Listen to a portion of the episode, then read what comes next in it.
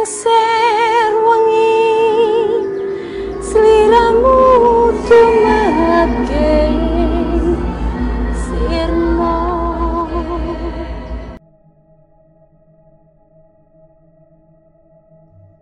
Assalamualaikum warahmatullahi wabarakatuh. Jumpa lagi di podcast Lingser wangi. Pada kesempatan kali ini saya akan membacakan cerita yang berjudul SOROP yang bersumber dari akun Twitternya @Simpleman. Oke, sebelum masuk ke cerita, jangan lupa follow akun Instagram podcast Lingser wangi dan juga follow akun podcast Lingser wangi di Spotify supaya kalian tidak ketinggalan cerita-cerita terbaru dari podcast Lingser wangi. Oke, langsung saja kita masuk ke ceritanya. Disclaimer. Cerita ini diambil dari pengalaman seorang perempuan bersama saudarinya. Ia mengalami batas kengerian yang selama ini menjadi borok di dalam keluarganya.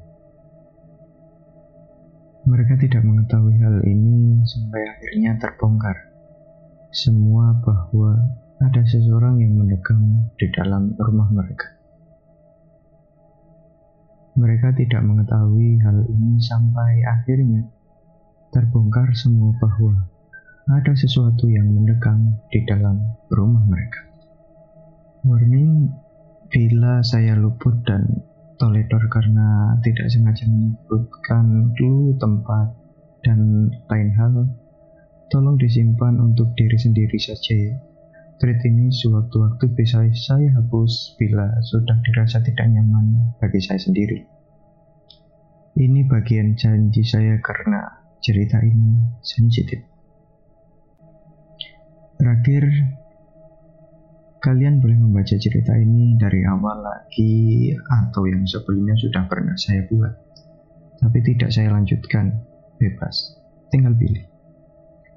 Untuk pembuka cerita ini adalah narasi saya bersama kontributor saya sebelum mulai masuk ke inti cerita. Waktu itu sudah mulai petang, orang menyebutnya waktu sorop. Sendakala berputar waktu dari siang ke malam, dari terang ke gelap, dan pada jam-jam seperti itu, sesuatu yang asing sedang merayap keluar. Waktu yang tepat menyembunyikan anak-anak dari sosok tak kasat mata. Kulo niki asline saka keluarga sing gak neko bapak, ibu, pakde, bule, simbah. Kabeh wong apik. Aku percaya niku Mas, tapi kalau dalam bahasa Indonesia artinya saya ini sebenarnya berasal dari keluarga yang tidak macam-macam. Ayah, ibu, paman, bibi, kakek, semuanya orang baik Mas. Tapi jen tekan garis keturunan Mbah nang niku pendatang sing kemudian rabi kalih Mbah Dok. Tiang Jawa asli, usaha keluarga kula niku berdagang, yang dalam bahasa Indonesianya berarti memang dari garis keturunan kakek, beliau adalah pendatang, yang kemudian menikah dengan nenek, asli Jawa. Usaha keluarga itu berdagang, gak ono sing aneh-aneh, gak ono sampai Pak D gawa mantuk mbak niku, mbak sing bakal dadi budhe kula engken. Dalam bahasa Indonesia yang artinya nggak ada yang aneh, sampai Pak D membawa perempuan itu, perempuan yang nanti jadi budhe saya. Saat itu Handif masih duduk di bangku SMP kelas 7. Setelah sholat bersama keluarga, mereka menuju ke pawon atau dapur. Di sana ada meja makan, tempat anggota keluarga berkumpul.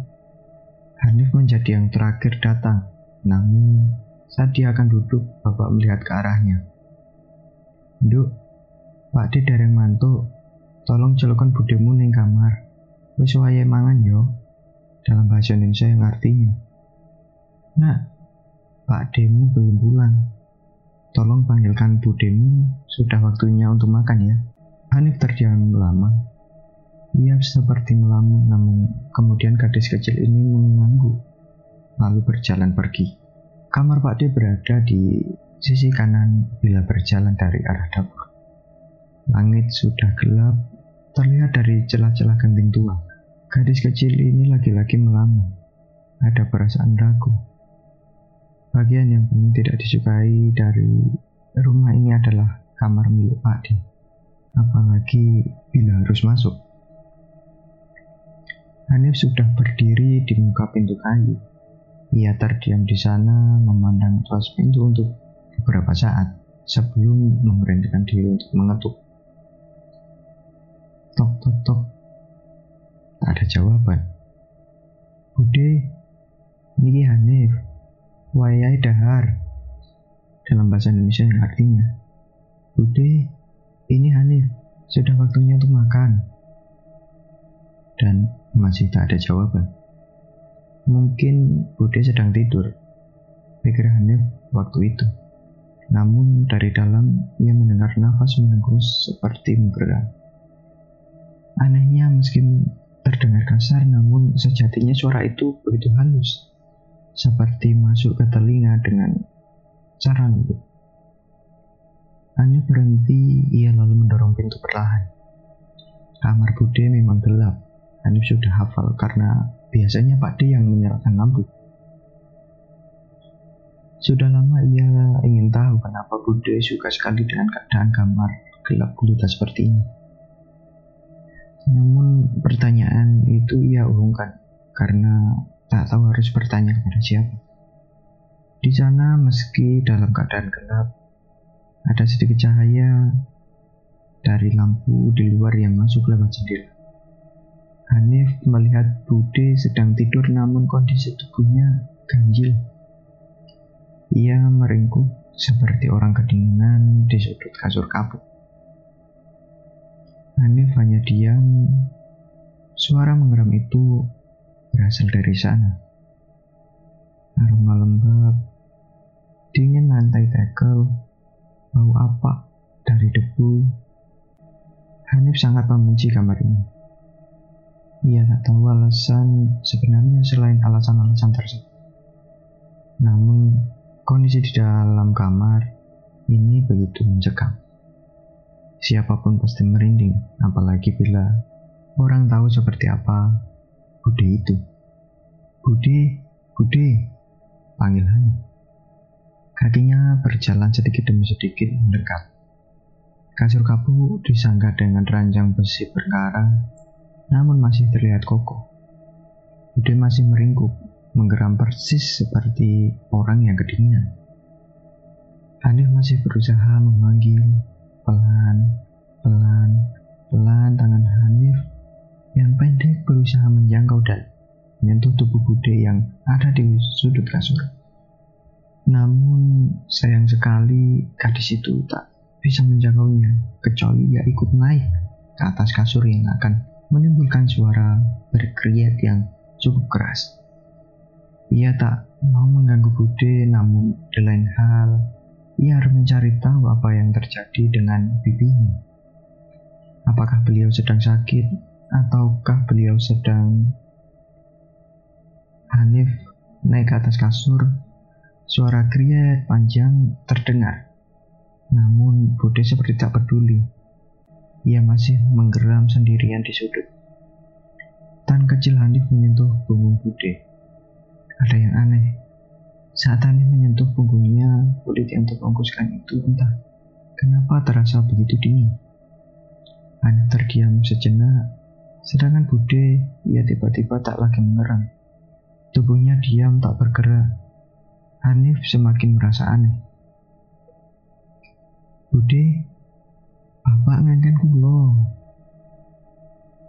Bude masih diam seperti patung. Selang beberapa saat dia berniat membalik muka, tetapi terdengar suara seperti orang yang sedang bergumam pesat, marah. Hanif tak bisa mendengar dengan jelas. Hanif bergerak mundur.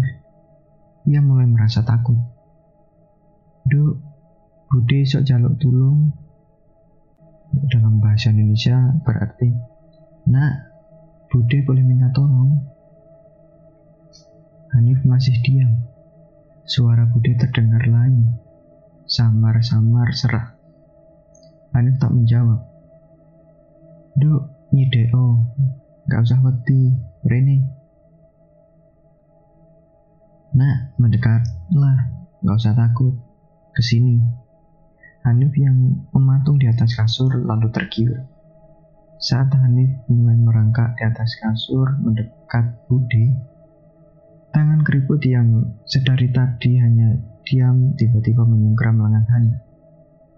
Tapi sebelum melihat wajah Budi, telapak tangan seseorang tiba-tiba menunjuk mata Hanif. Ia menarik Hanif sebelum menggendongnya menjauh. Hal yang terjadi selanjutnya adalah Hanif melihat Pak D menutup pintu kamar. Ia bilang, Bude sedang tidak enak badan, jadi dia belum bisa bergabung dengan yang lain. Pak D meminta Hanif agar kembali dengan yang lain, sementara beliau sendiri kemudian masuk ke dalam kamar. Sesaat sebelum pintu tertutup, Hanif bisa melihat wajah Bude dengan raut wajah keriput serta rambut panjang acak-acakan melihat Hanif melotot, namun ia tersenyum menyeringai, persis seperti wajah nenek-nenek di film-film setan. Tapi Hanif tak pernah menceritakan kejadian ini. Simpang siur tentang keanehan Budi sebenarnya tak hanya jadi perbincangan keluarga, tapi tetangga-tetangga desa pernah ada 2 orang warga yang saat itu sedang jaga malam. Saat melewati di area kuburan, mereka mengaku melihat seorang wanita berkaun putih berjalan sendirian. Takut terjadi hal-hal yang tak diinginkan, mereka mengikuti. Kebetulan hari itu ada warga sepuh yang baru saja meninggal. Entah bagaimana, di salah satu kuburan mereka menemukan wanita ini berjongkok. Posenya terlihat seperti sedang berdoa. Merasa ada yang janggal, mereka berjalan mendekat. Menghindari kesalahpahaman, 2 orang warga ini sepakat berjalan pelan-pelan, berusaha tak menimbulkan suara sambil memutar agar bisa melihat siapa dan apa yang sedang dilakukan oleh seorang wanita malam-malam seperti ini. Saat itulah mereka yakin bahwa wanita yang ada di kuburan adalah Bude. Bude sedang berjongkok, sedangkan kedua tangannya menjumur tanah kuburan lalu memasukkannya ke dalam, melahapnya seolah-olah itu adalah nasi putih di atas sebuah piring. Sebenarnya semenjak cerita itu tersebar, banyak orang yang mengaku tidak percaya, tapi sayang, lebih banyak orang yang percaya dengan cerita tersebut. Hanif dan keluarga sendiri tak tahu harus bereaksi seperti apa. Namun, Pak D mengatakan bahwa itu tidak benar. Tidak sampai perlahan-lahan semua mulai menyadari keanehannya. Hanif, Isti, dan seluruh anggota keluarga sedang duduk di atas meja makan, lauk dan nasi tersaji di hadapan mereka. Namun, hanya Bude seorang yang melihat kami semua makan dengan ekspresi wajah kosong. Nasi di atas piring tak disentuhnya sama sekali sampai menjadi dingin. Meskipun begitu, tak ada yang berani menegur, bahkan Pak D sendiri seolah-olah tak melihatnya. Hanif dan Isti beberapa kali mencuri pandang. Wajah wanita itu begitu kacau. Ia tersenyum berkali-kali sendirian. Di lain waktu, Bude sedang mulai ngomelah nasi meski caranya terlihat aneh. Ia mencengkram nasi putih, melahapnya ke mulut bulat-bulat seperti orang yang sudah lama tak pernah makan, tanpa menyentuh lauk sedikit pun. Malam itu Hanif tahu bapak dan ibu sedang berbicara. Mereka duduk di ruang tengah bersama Pak D, membicarakan tentang rumor-rumor miring. Namun Pak D bersikeras bahwa istrinya hanya sedang sakit karena usaha Pak D yang baru saja bangkrut, ditambah ia juga baru saja kehilangan cabang bayi. Ia meminta waktu setidaknya untuk sembuh. Namun puncak dari segala masalah ini adalah saat bapak dan ibu menemukan Bude sedang merobek daging berwarna kemerahan dari perut seekor kucing malang di tengah-tengah lorong. Waktu itu bapak dan ibu sudah tidak bisa menangani lagi. Bude dan Pak D harus pergi. Namun siapa sangka keputusan ini justru menjadi titik awal cerita ini, karena semenjak pengusiran itu rentetan kejadian ganjil seperti tak pernah berhenti muncul di dalam rumah kami ini.